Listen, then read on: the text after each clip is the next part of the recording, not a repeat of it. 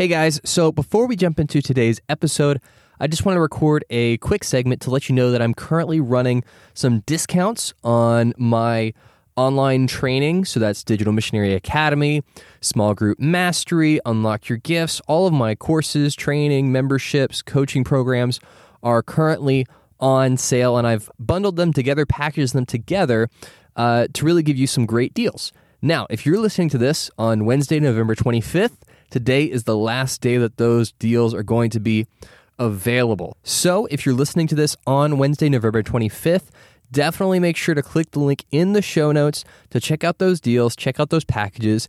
If you are currently a member of Digital Missionary Academy, every single one of those packages will save you money on the training that you're already investing in.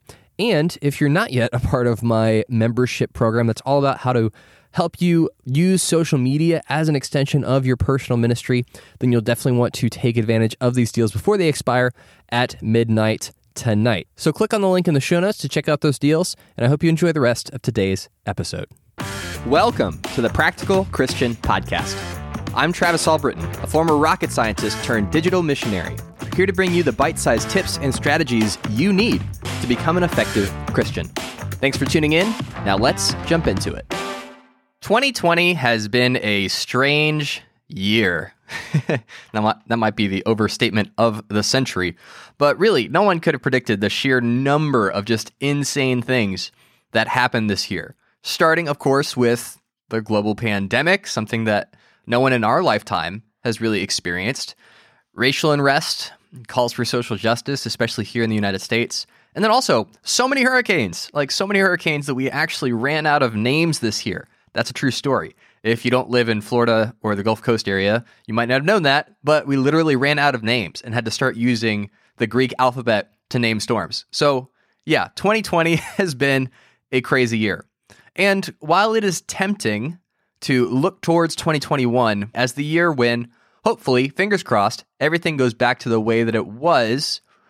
I'm thinking about 2021 from a different perspective. We should not be surprised when the world we live in doesn't rise to meet all of our hopes and dreams. We should not be surprised when we are faced with overwhelming obstacles and unprecedented catastrophes that affect the people we love the most. In short, we shouldn't be surprised when a year like 2020 happens. And I think a really good theme scripture, just to kind of root our emotions in as we think back on 2020 and all the stuff that happened, is Romans chapter 8, uh, verses 18 through 25, where Paul writes, I consider that our present sufferings are not worth comparing with the glory that will be revealed in us. For the creation waits in eager expectation for the children of God to be revealed. For the creation was subjected to frustration, not by its own choice, but by the will of the one who subjected it, in hope that the creation itself will be liberated from its bondage to decay and brought into the freedom and glory of the children of God. We know that the whole creation has been groaning as in the pains of childbirth right up to the present time. Not only so, but we ourselves, who have the first fruits of the Spirit, groan inwardly as we wait eagerly for our adoption to sonship, the redemption of our bodies. For in this hope we were saved. But hope that is seen is no hope at all. Who hopes for what they already have? But if we hope for what we do not yet have, we wait for it patiently. And I love this. I love this passage. This is one of my favorite chapters in all of Scripture because as you're reading through this, you might be thinking, man, Paul is writing this to the church in 2020. It just resonates so deeply, doesn't it? And what I love, though, is this idea of waiting with expectation, eagerly for our adoption to sonship, the redemption of our bodies, that we have this hope in front of us, this hope that we share with God's created world, that the creation itself is eagerly anticipating this reunion, this liberation, this reconciliation with God. And so, if this year has really taught us anything, I think it is this that we need to remember that this world is not our true home.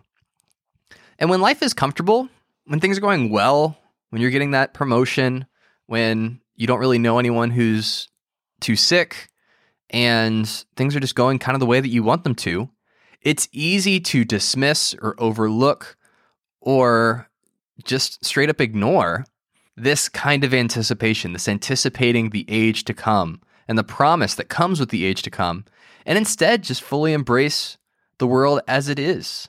You know, I remember back in 2010 when my alma mater, Auburn University, won the college football national championship. You know, I was not really thinking about heaven in that moment. I was thinking, this is as good as it will ever get. My football team, my school just won the national championship. There's nothing that could keep me down. There's nothing that will discourage me right now because this is just the pinnacle of human experience. Looking back, it's a little it was a little naive to think that. But it's not too far removed from what we experience, right? When you finally get that job, you finally get that promotion, you finally move into that dream house, you get that dream car, you finally marry the man or the woman of your dreams, you have your first child. Whatever the thing is that you pin your hopes and dreams on, when that happens and when we're moving towards that direction, then there isn't really that sense of urgency, of anticipation, of eagerness, of wanting things to be different. Now, this isn't to say that we should just sell all of our possessions and go live in a cave until Jesus comes back. We need to have balance. God wants us to be fully invested here on earth and in the age to come. But as we go through life, taking things as they come, we just need to keep our eye on the prize.